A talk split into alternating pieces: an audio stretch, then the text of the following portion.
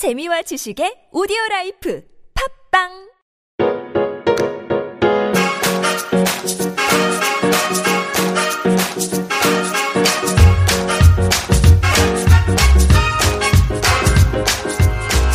최종 의견에서 진행된 법률 상담만을 정리해 선보이는 최종 의견 법률 상담입니다.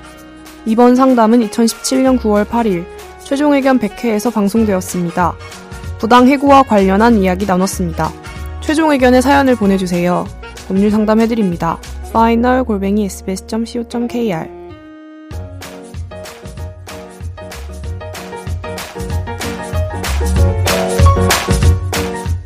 안녕하세요. 최종 의견 여러분. 골룸 초기 때부터 들어왔지만 한 번도 네이버에 검색해보지 않다가 왜 그러셨는지 모르겠지만 이번에 검색해보니 그동안 목소리 듣던 것과는 다르게 다른 모습이시더라고요. 청부의 권지훈 기자님이 맞습니까? 따로 법적인 분쟁거리가 없어서 그동안 메일을 보내라는 호소를 들어도 거리가 없다가 최근에 몇 가지 생겼습니다. 하나씩 대답할까요? 네. 첫 번째는 내용 증명 관련. 최근에 저작권과 관련해서 제가 일방적으로 침해를 했다는 내용 증명을 받았습니다. 그 안엔 제가 하지도 않은 이야기가 소설처럼 쓰여 있어서 피가 거꾸로 솟았습니다. 그런데 분개하며 그냥 있었습니다.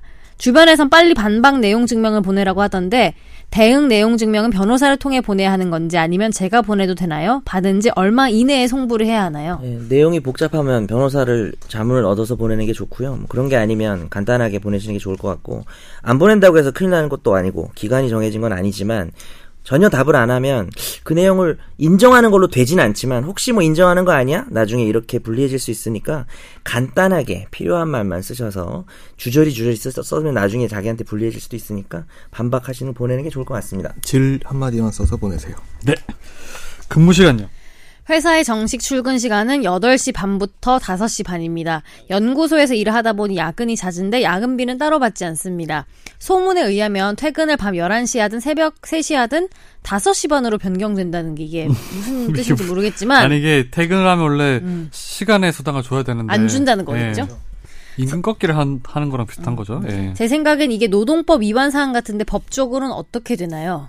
노동법 위반 사항 맞죠? 네, 노동법 위반 사항입니다. 야근 수당을 지출하지 않았지요. 3번 해고. 어머니께서 회사를 다니시다가 갑자기 퇴사 통보. 1년 6개월 근무하셨고 정규직이고 20인 이상 사업장이래요. 퇴사 통보를 받으셨대요. 그리고 녹취를 하지 못하였지만 강압적 분위기인 자리에서 퇴사 동의서 같은 것에 사인을 하셨다고 합니다. 회사에서 말일까지 일한 월급을 받든지 아니면 금주까지 일한 걸 받고 실업급여를 받을 수 있게 해주겠다고 선택하라고 했습니다. 이게 선택의 문제인지는 전 모르겠지만. 일단 어머니는 실업급여를 받는다고 말씀을 했습니다. 정규직인데 이렇게 갑자기 통보받고 나가야 하는 게 정당한지 궁금합니다. 그리고 현재 어머니께서는 억울해하셔서 부당해고에 대해서 노동부에 신고하기를 원하시는데 제가 알아보니 부당해고 구제 신청을 해서 복직이나 금전적 보상을 받는 것 외에는 다른 것은 없는 것 같습니다. 조건으로는 근로자 오케이고 5인 이상 사업자 오케이고 부당한 이유로 해고되었음을 증명하는 게 중요한데 부당한 이유로 해고되었음을 증명할 방법으로 어떤 것이 있을까요? 지금 퇴사 동의서에 사인을 받으셨다고 그랬는데 아마 회사에서는 권고사직이나 자진퇴사 처리가 되어 있을 것 같아요. 해고가 아니라.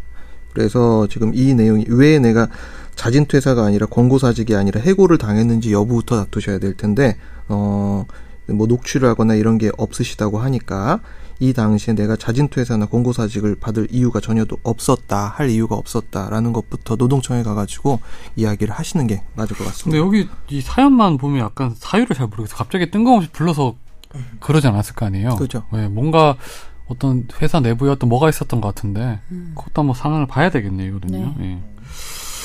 저는 앞에서 궁금했던 게 이게 앞에서 왜 말일까지 일한 월급을 받든지 금주까지 일한 걸 받고 실업급여를 받을 수 있게 해주겠다. 이게 실업급여를 받을 수 있게 해준다는 게 이제 회사에서 권고사직 처리를 해준다는 얘기예요. 자진퇴사가 아니라 자진퇴사의 형식을 취할래 아니면은 실업급여 받을 수 있도록 회사에서 권고사직을 시켜줄까. 자진퇴사를 하게 되면 실업급여를 못 받는 거예요.